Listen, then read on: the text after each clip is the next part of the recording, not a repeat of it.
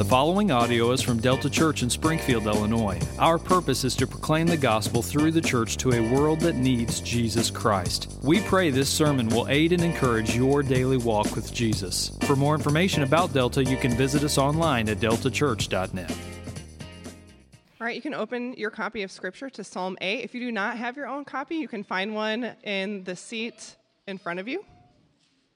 If you're using the Black Pew Bible, it is on page 420. When you find it, you can stand for the reading of God's Word.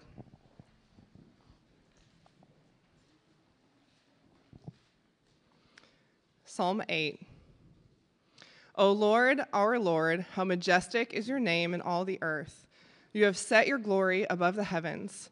Out of the mouth of babies and infants, you have established strength because of your foes to still the enemy and the avenger. When I look at your heavens, the work of your fingers, the moon and the stars, which you have set in place, what is man that you are mindful of him, and the Son of Man that you care for him?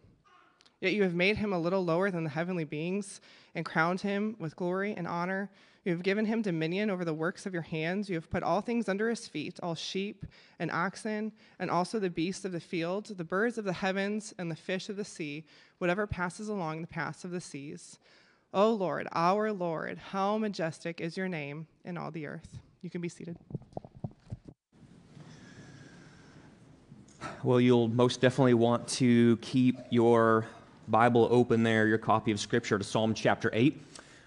Starting today, over the next five Sundays, what we're going to be doing is looking at a little short series in the Psalms. We're starting with Psalm 8, and then we'll subsequently work our way up through Psalm 12 on week 5. But this morning, we find ourselves continuing a journey we started a couple years ago, of just slowly beginning to chew and eat on the Psalms, so that way we can feed ourselves with what, in essence, is like the hymnal uh, of, of the scriptures. It's also a prayer book in that sense. A lot of these Psalms are prayers put to music. And so when we come to the scriptures in that sense, what we begin to understand is this is that what we have before us this morning is a Holy Spirit inspired prayer song. And it's King David who's going to be leading us to see something and to ask some particular questions specifically about this idea of humanity. And so our question that we're going to ask is going to be specifically around what we see there in verse 4, where David is going to ask, What is man that you're mindful of him? But what we're going to come and find out is that this very famous psalm, which is quoted several times in the New Testament, actually isn't a psalm that's all about man. It is actually, at its very core and at its very center, a psalm that is extolling and inviting us to come and adore Yahweh Adonai, the Lord our Lord. And so we're going to start there as we work our way into this psalm. Sermon title this morning is going to come right out of verses 1 and 9. It's simply going to be titled God's Majestic Name. And the main idea is just going to camp on this the majesty of God and the exalted place of man in God's universe. What we're going to see is that man is no animal. He is higher than the animals. He's a little lower than the angels. In all of creation, man holds an exalted place in God's universe but we're going to ask a specific question. What is the purpose of humanity? And begin to answer that question by looking at god's majestic name because that's what david wants us to come and see okay? So we're going to pray. We're going to ask for the holy spirit to do only what the holy spirit can do to open our eyes to see jesus in this text to open our minds to understand the scripture before us so that way we might begin to grow in our submission and obedience to our Lord, okay? So I'm going to encourage you to do the same thing that John just encouraged us to do. Let's go to the Lord in prayer. Maybe look to the left of you, look to the right of you, look at who is sitting next to you, someone in the Jesus family, and you have no clue what they're going through. But whatever situation they might find themselves in, what we do know is this we need God's word, and we need the God of the word to penetrate to meet us right now, to set me aside, as it were, You don't need just a word from, from Pastor John. What we need to hear clearly is from the Lord. So let's pray. Let's ask Him to do that, and then we'll dive into the text, okay? Lord, corporately right now, we are lifting our prayers to you because of all that I've just stated. We want to see Jesus. We want to see the name, the majestic name of our God high and lifted up. We want to see the world around us come and submit to the good, gracious, merciful Lord that we know, the Lord who has saved us.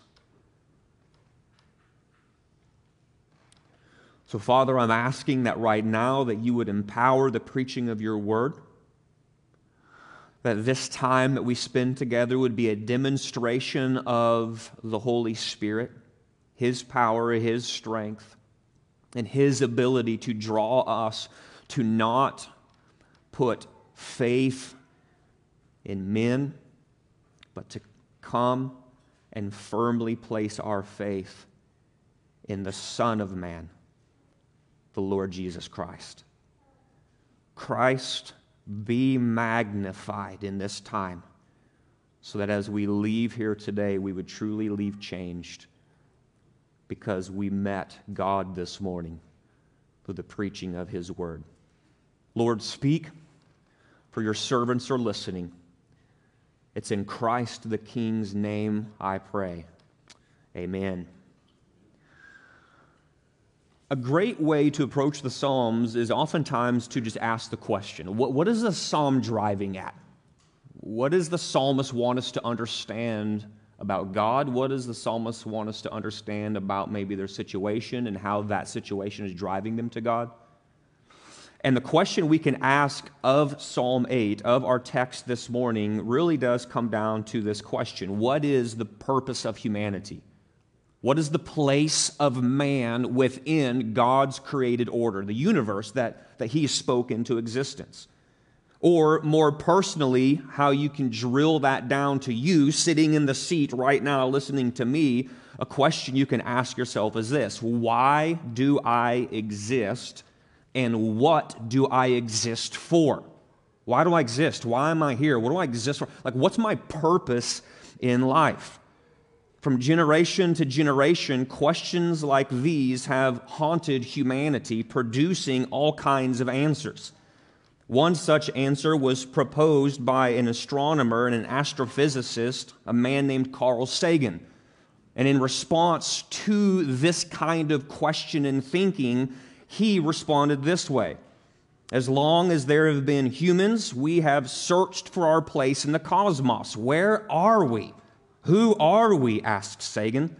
We find, and here's his answer we find that we live on an insignificant planet of a humdrum star lost in a galaxy tucked away in some forgotten corner of the universe in which there are far more galaxies than people.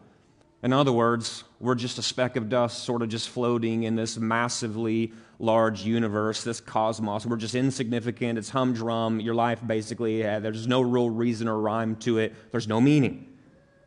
And so, from one of the top minds in modern science, an astronomer, astrophysicist, this is the best that we can get in answer to this question.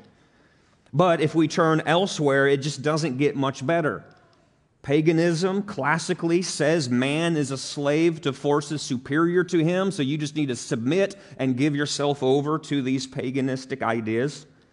The idea of nihilism relegates the purpose of humanity to nothingness. There is no reason or rhyme or purpose to your place in this world. It's just all a big load of nothing. Humanism says the place of man is to ditch any thoughts of a divine being, for man is alone, and thus man is to live for himself. Just give yourself to your pursuits and to your pleasures. Go and do you, get what you can, and then you die. But if proposed answers such of these are all that we have, then we are doomed to a sense of helplessness, and we'll be doomed to a sense of hopelessness. I think one of the reasons why, when you're just interacting with people in your workplaces, in the places of recreation, in your neighborhoods, your coworkers, your families, who hold to these ideas, the reason why there's almost this tangible sense of helplessness and hopelessness that underlines just our culture and humanity today is because they do not have a theological answer to the question, why do I exist? What do I exist for? But contrary to all of these things that we've just heard about, the proposed answers of man, contrary to these proposals stands the Word of God. And more specifically, stands Psalm chapter 8. You see, in this psalm, Psalm 8, King David provides an answer to our question what is man's place and what is man's purpose in the world? But notice what David does in seeking to give us an answer to that question. He answers the question not by starting with humanity, but instead by first starting with God and his glory.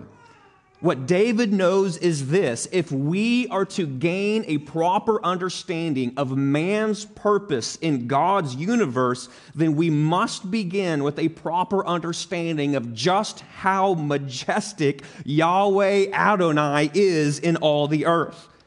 You see, this is why David begins his psalm and ends his psalm with that, that word, those words, that phrase, O Lord, our Lord, how majestic is your name in all the earth. Like wrapping paper on a Christmas gift, David is wrapping Psalm 8 in such a way that he magnifies the transcendent majesty of God.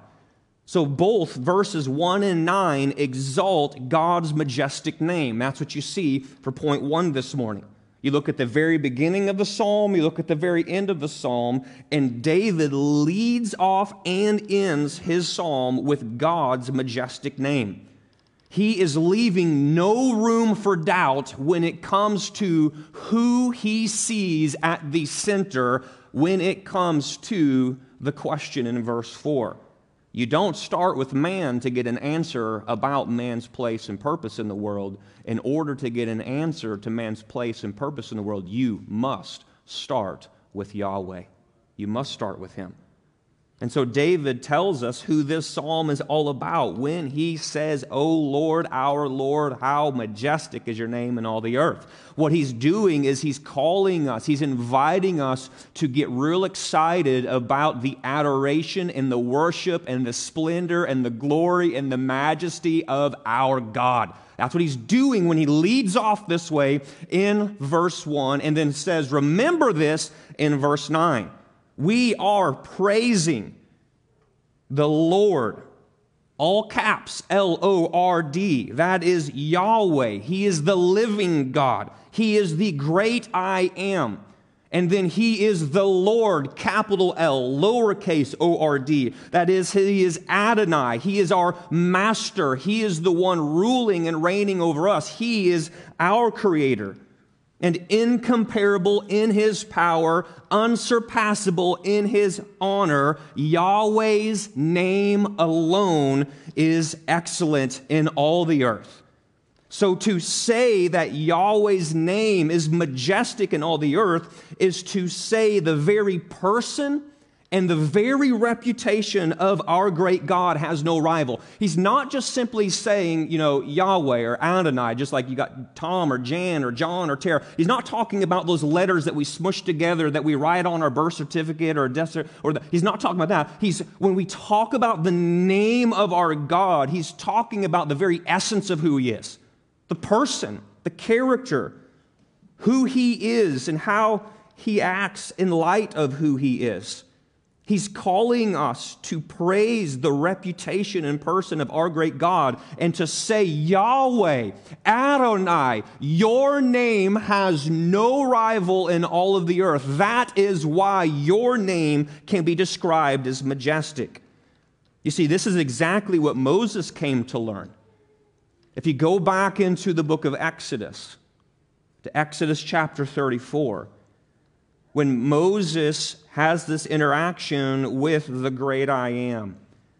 When the Lord, Yahweh, descended in the cloud, passes before Moses in Exodus 34. And it's interesting that Moses records that Yahweh came proclaiming his name, and this is what he says to Moses the Lord, the Lord, a God merciful and gracious, slow to anger, and abounding in steadfast love and faithfulness, keeping steadfast love for thousands, forgiving iniquity and transgression and sin, but who will by no means clear the guilty so, what Moses is catching a glimpse of here is what we read in verse 1. Moses is catching a glimpse of just how majestic Yahweh's name is, his person and his reputation. Listen, Psalm 8 is no village melody sung to a village deity. David is not going small here. David is going big here. Psalm 8, what it is, it is a cosmos encompassing hymn of praise. And it is declaring the unequaled splendor of Yahweh's majesty.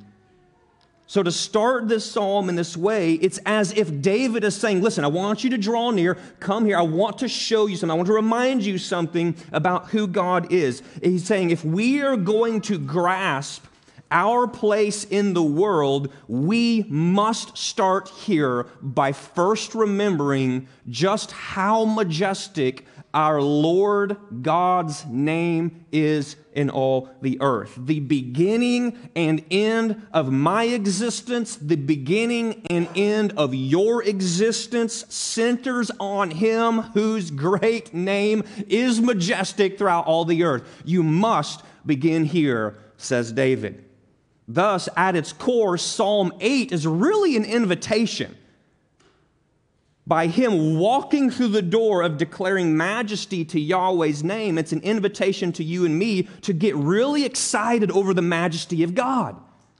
But notice that as David continues in to the psalm, he further heightens this invitation by highlighting the irony of God's strength. So he's not done yet as you roll into the latter part of verse 1 and verse 2. He's not done yet inviting us to get really excited about the majestic name of Yahweh.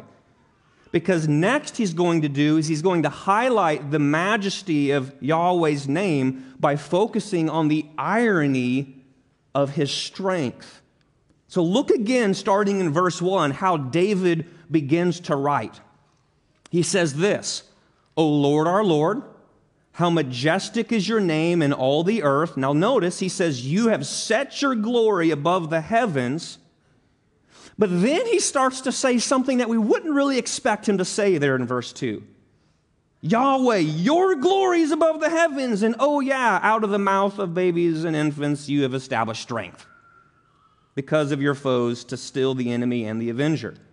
If you were to look at Psalm 8 as a whole and you were to take out verse 2, there is a pretty logical connection there. Verse 1, you have set your glory above the heavens. Verse 3, when I look at your heavens, the work of your fingers, the moon and the stars, and on he goes. But he doesn't do that. Carried along by the Holy Spirit, we have a verse 2 in Psalm 8.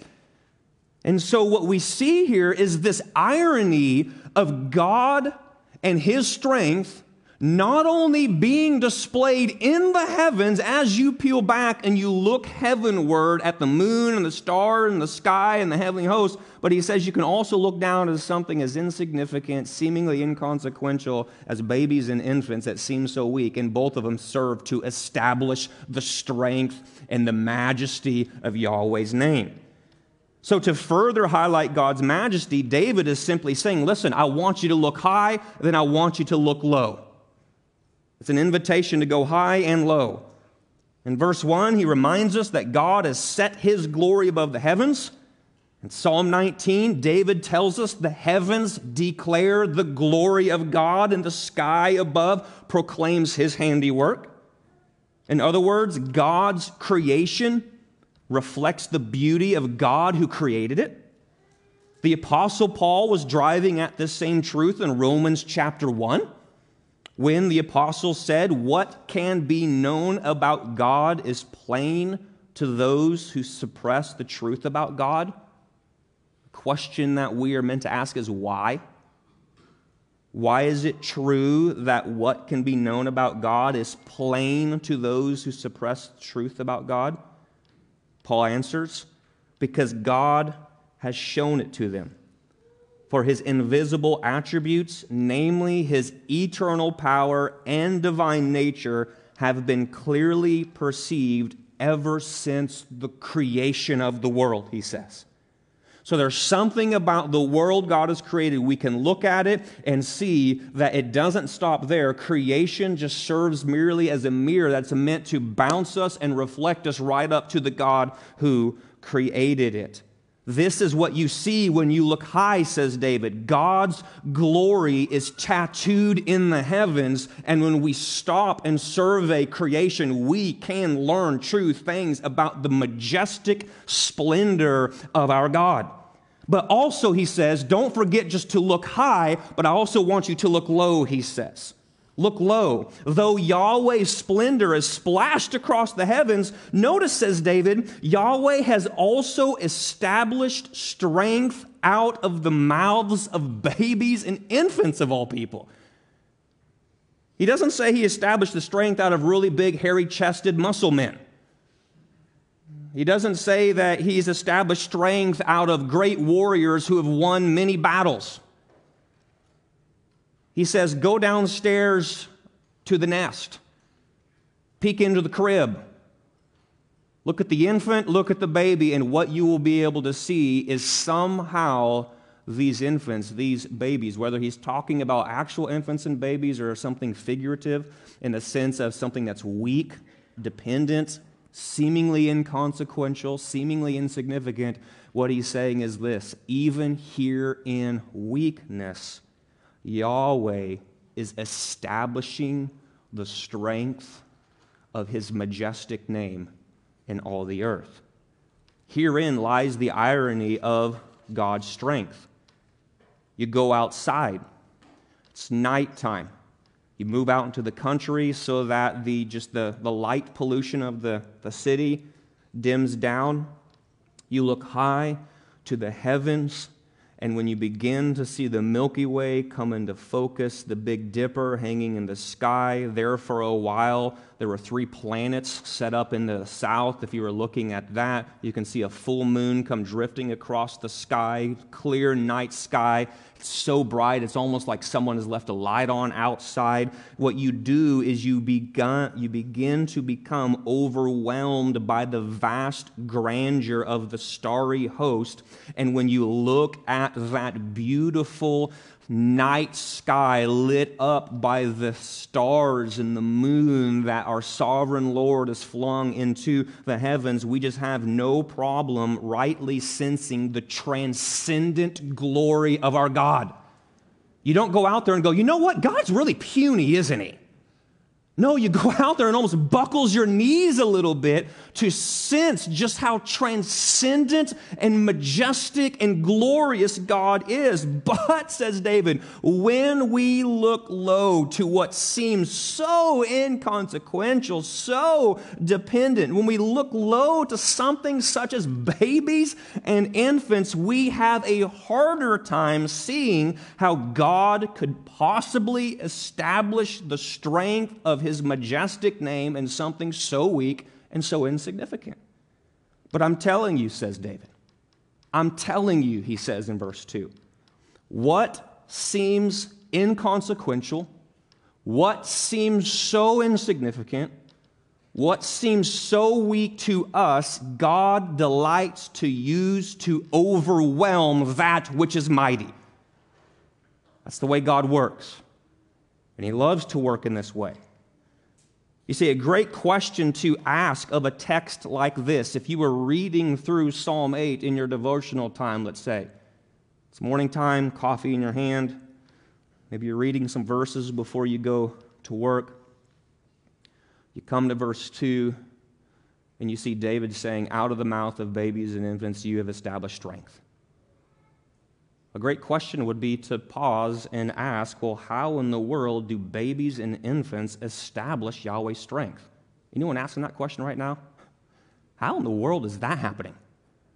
How does the little baby, the infant, the seemingly inconsequential and weak depend? how, how do babies and infants establish Yahweh's strength? Or, if you want to come at this question another way, you could ask this What strength is God establishing here?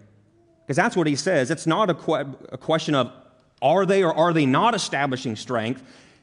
David is saying they are establishing strength, these little babies, these little infants. So, a question we could ask in another way is saying, well, what strength is being established through these weak, seemingly inconsequential, dependent little ones?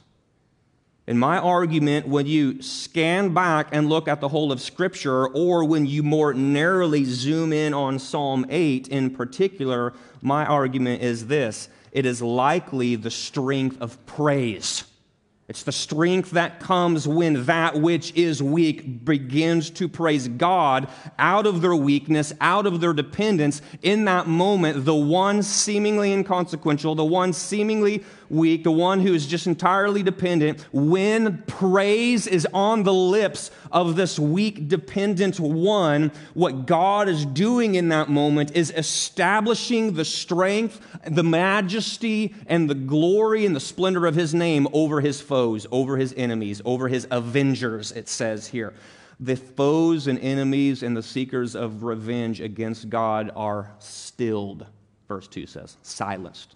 Put the silence when praise is on the lips of that which is weak. See, just think about this. Praise of God is highly powerful, even if it comes from sources we would consider weak. Nobody has trouble saying that person looks strong. They're praising God. Surely that strong person praising God is establishing strength. Sure, no, no one has any argument with that.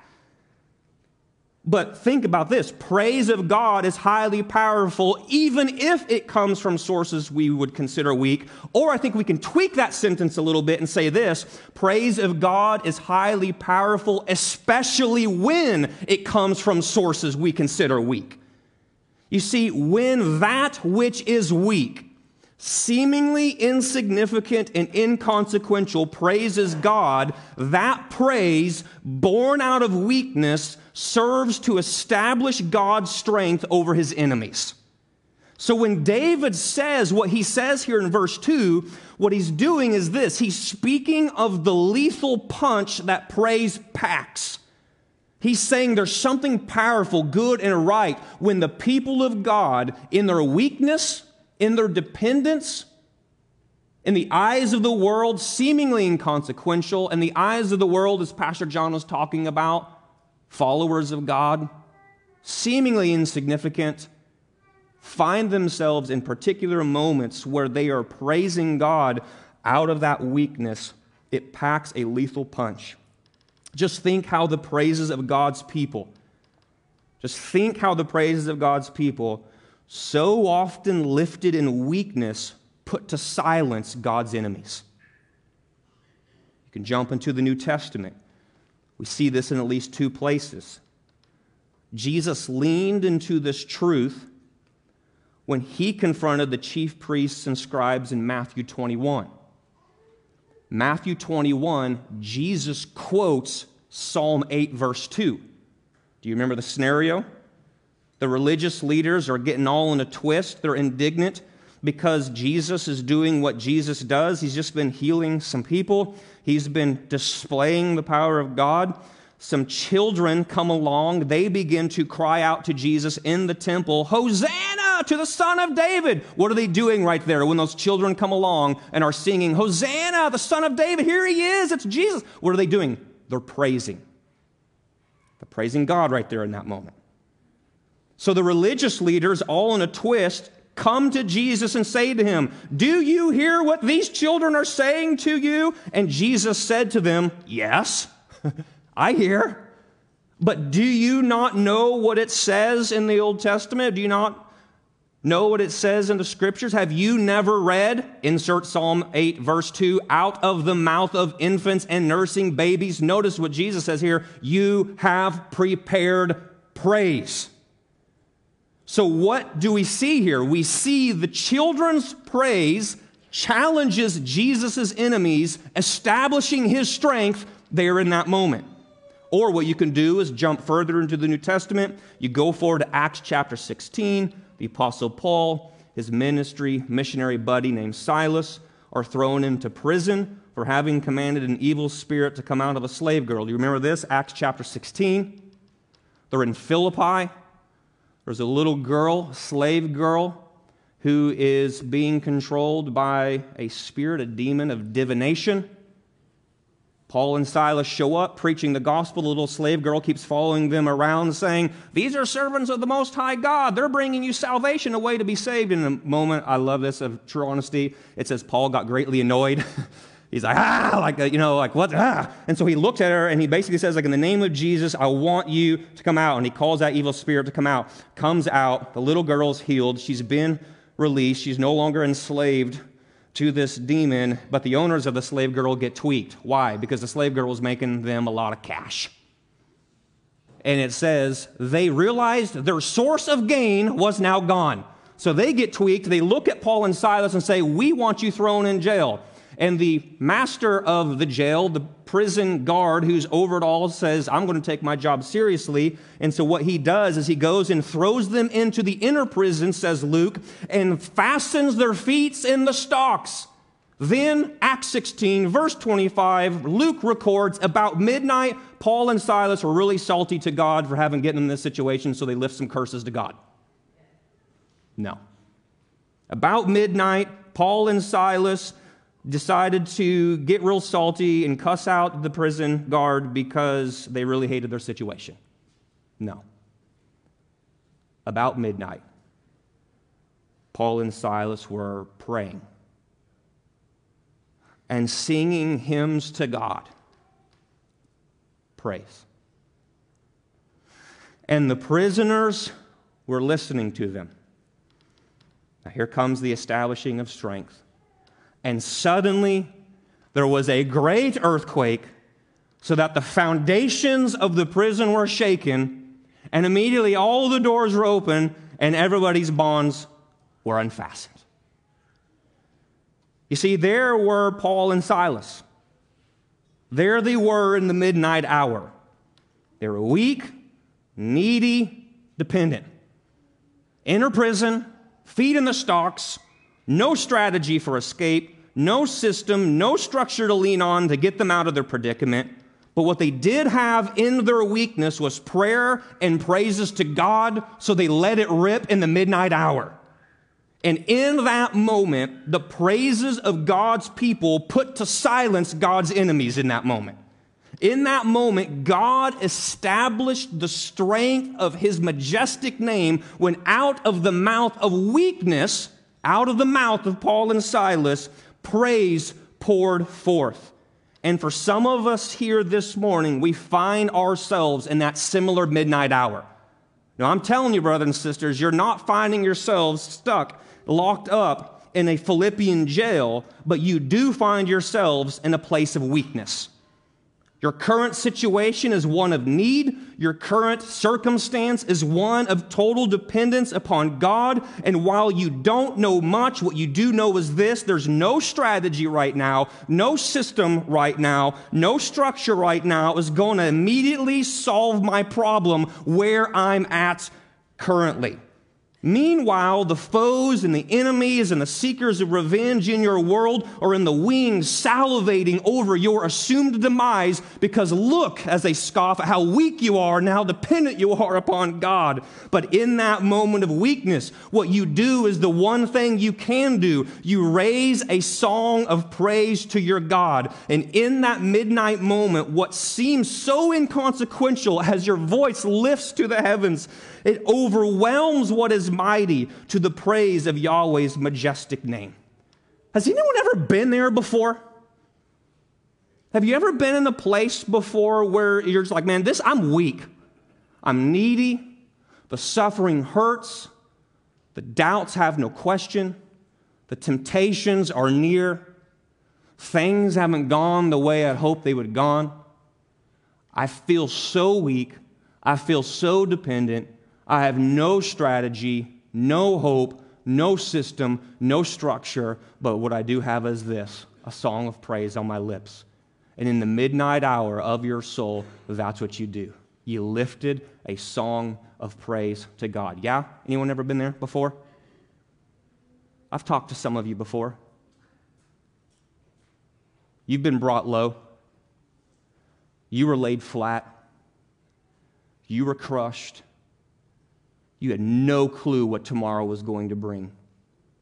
The pain was excruciating. You had no clue how this situation was going to get solved. This was not the way life was planned by you. But what you did have in that moment was a song of praise on your lips to the living God.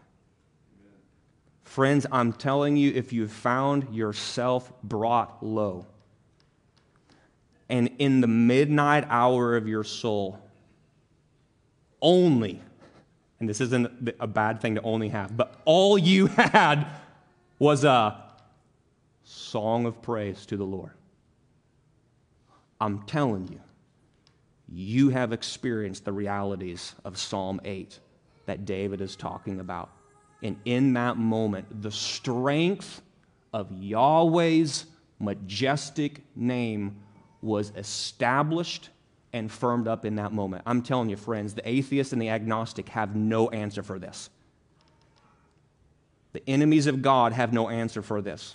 The enemies of God would say, in that situation, why on earth are you singing a song of praise to your God? Couldn't your God do something to get you out of this? Isn't your God just a hoax? And shouldn't we just be humanistic, nihilistic, paganistic? Aren't we just merely like turbocharged apes running through this world? Aren't we just supposed to be moving to the biological impulses because we're just sort of protoplasm glued together? We live, we die, then we're just become worms. Isn't that where we're at? It doesn't make sense for someone to come along and say, I'm so low, I'm so weak, I'm feeling so inconsequential, so insignificant, but in that moment, I will do this. I will raise a song of praise to my God. It astounds the watching world around because they would say you should be cursing your God right now. But instead of curses, out comes praise, and it does what verse 2 says. The foes, the enemies, the avengers of God and his people are put to silence. Born on the lips of weak, dependent, but praising men and women who recognize that my God, my Lord, Yahweh Adonai, his name is majestic in all the earth. And I will still praise him even in the midst of this storm, even in the midst of this dependence, even in the midst of this weakness. You see, when David gets to this point, and I've really pressed long and hard on this here, when David gets to this point, it's as if he gets done saying what he says in verse 2 and turns around and says, Okay, now that we've established this fact, we can get to the question of talking about man. So, do you see what he's doing here? He's just simply saying, I mean, you need to elevate. You need to elevate, looking to God, adoring Him, exalting Him. And then we can finally get to the purpose of man. And that's what point three is. What is man's purpose? Look in your Bible, starting in verse 3. Look at how he continues. When I look at your heavens, look at your heavens, the work of your fingers, moon and the stars which you have set in place, here's the question it provokes within David What is man that you are mindful of him? The Son of Man, that you care for him. See, having looked to the splendor of the night sky, it provokes David to wonder at the exalted place of humanity in God's created order. The heavens, moon, and stars, they all scream one thing How majestic is your name in all the earth. But David can't help but wonder why Yahweh cares so much about man. It is a wonderfully perplexing reality. Us mere mortals seem so insignificant compared to the vast, awe inspiring heavens flung into the night sky. Yet, says David, yet in his infinite wisdom, God set humanity as the apple of his eye. This simply astonishes David, spurring him to marvel that God is not only mindful of us, but this majestic, glorious, worthy of all honor, splendor being attributed to him. This God actually cares for me. So you read these verses and you go, wait a minute, you're saying this Yahweh? whose name is majestic in all the earth, he is mindful of me? This God is caring for me? And the answer is yes, he does. Now, the reason David can say this is because David just simply knows his Bible. The answer to the question in verse 4, what is man that you're mindful of him, is found in verses 5 through 8. He says, Here's the answer. Here's why God is so mindful of man and cares for him. It's because you, verse 5, you, Yahweh, have made man a little lower than the heavenly beings. You, Yahweh, have crowned him with glory and honor. You, Yahweh, have given him dominion over the works of your hands. You have put all things under his feet. That's his answer. In saying this, what David is doing is he's going back to the beginning.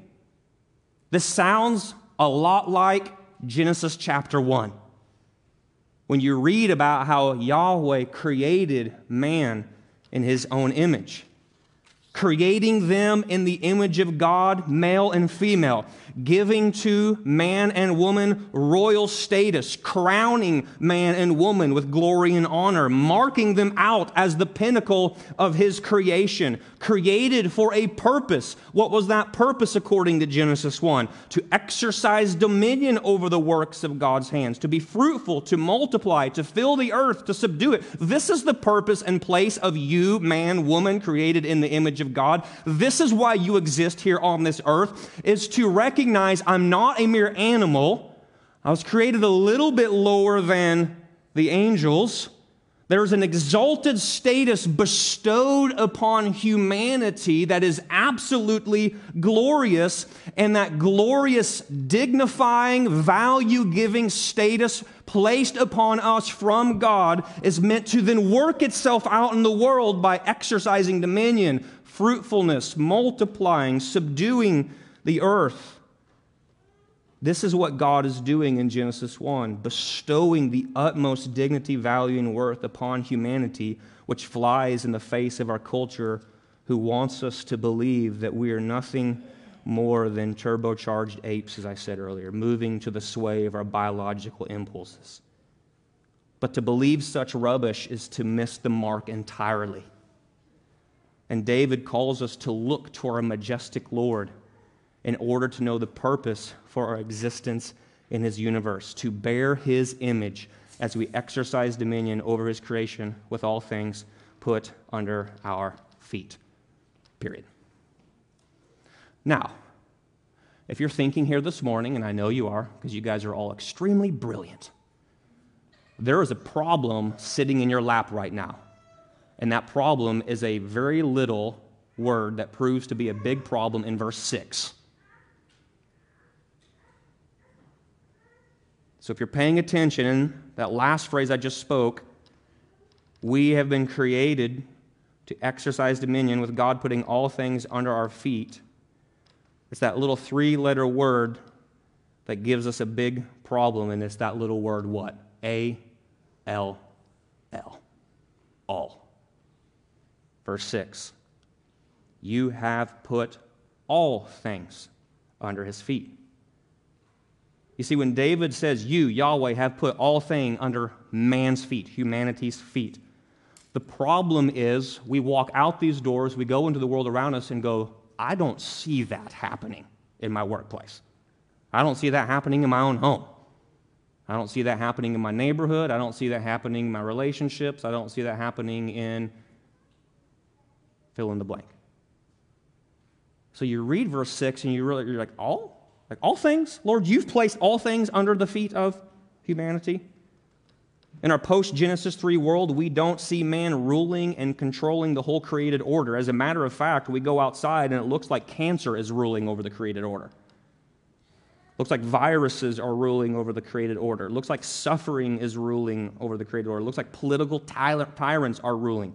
But while we don't see humanity living out the Psalm 8 reality to its fullest, what we can do is we can go outside and recognize this. We can take a deep breath and a sigh of relief because while we don't see man ruling in its fullest of Psalm 8, we do see one man who is ruling and living out Psalm 8 reality in its fullest. And that one man is Jesus. There's a reason why the New Testament, saints, has no qualms about making a beeline from Psalm 8 to Jesus over and over again. Because of his suffering unto death, Jesus has been crowned with glory and honor over the whole created order. That's the argument of the writer in Hebrews in Hebrews chapter 2. You can go back and listen to the sermon on that from this past year. He says, Listen, I know what humanity was created to do, and humanity isn't quite living up to the task, but there has been one man who is doing this. He has been crowned with glory and honor, the language you see there in verse 5. And the reason why he has been crowned with glory and honor is because of his suffering unto death on the cross. Paul picks up on this in Ephesians 1 and actually says, because of his resurrection from the dead what we see is that Jesus has subjected all things to his feet. And then Paul further explains this in 1 Corinthians 15 when he says, These all things that have been subjected underneath his feet because of his resurrection from the dead means this Jesus has even subjected death itself beneath his feet. So while man as such does not yet fully enjoy the destiny mapped out for him in Psalm 8 with rock solid certainty, we can declare one man does. And that is what gives us hope to go out into this coming week. Hope because ultimately our God was so mindful and so caring of us that he sent this one man to become a weak and vulnerable baby also that he might give his life as a ransom for many. And so the question is do you know this one man in a saving way? Do you know the Lord Jesus Christ? Because if you do know the Lord Jesus Christ, Revelation 5 says you've been folded into the kingdom of this Christ. And what he is doing is gathering to himself a people from every nation, tribe, language, and tongue who will reign with him forever in the way it was meant to be in Psalm 8. But it's not going to come about because we as humans are so phenomenal. It's going to come about because the phenomenal one, the Lord Jesus Christ, took on flesh, came to earth, was born to die, so that through his death we might live and be folded into his kingdom and now begin to rule and reign alongside him as redeemed ones, washed clean, our sins forgiven by the Lamb who was slain. And when that kind of reality begins to sink into your bones, you'll be able to look at verse 9 and with knees sort of trembling a little bit, you will be able to go, Oh Lord, our Lord, how majestic is your name in all the earth. Let's pray. Lord Jesus, we recognize how needy and dependent we are. We are just innately needy and dependent creatures, created to need you, to need, find salvation in you, to lean on you all our days. And so I'm asking, Lord, would you just further deepen that into our hearts this morning? Would you lead us to be able to shout songs of praise, O Lord, our Lord, how majestic is your name on all the earth, and not only when times are easy, But when times are hard and magnify just how weak and dependent we are, Lord, help us to raise a song of praise to you, silencing the enemies and establishing the strength of your majestic name. Lord, someone here this morning does not know you in a saving way. And my hope is that you will draw them. I pray that you would draw them to repent of their sin and turn to you for salvation alone. God, do this so again the strength of your majestic name might receive the praise, glory, and honor it's worthy to receive. God, do this for your name's sake. Do these things for your glory. It's in the powerful name of Christ the King, I pray. Amen.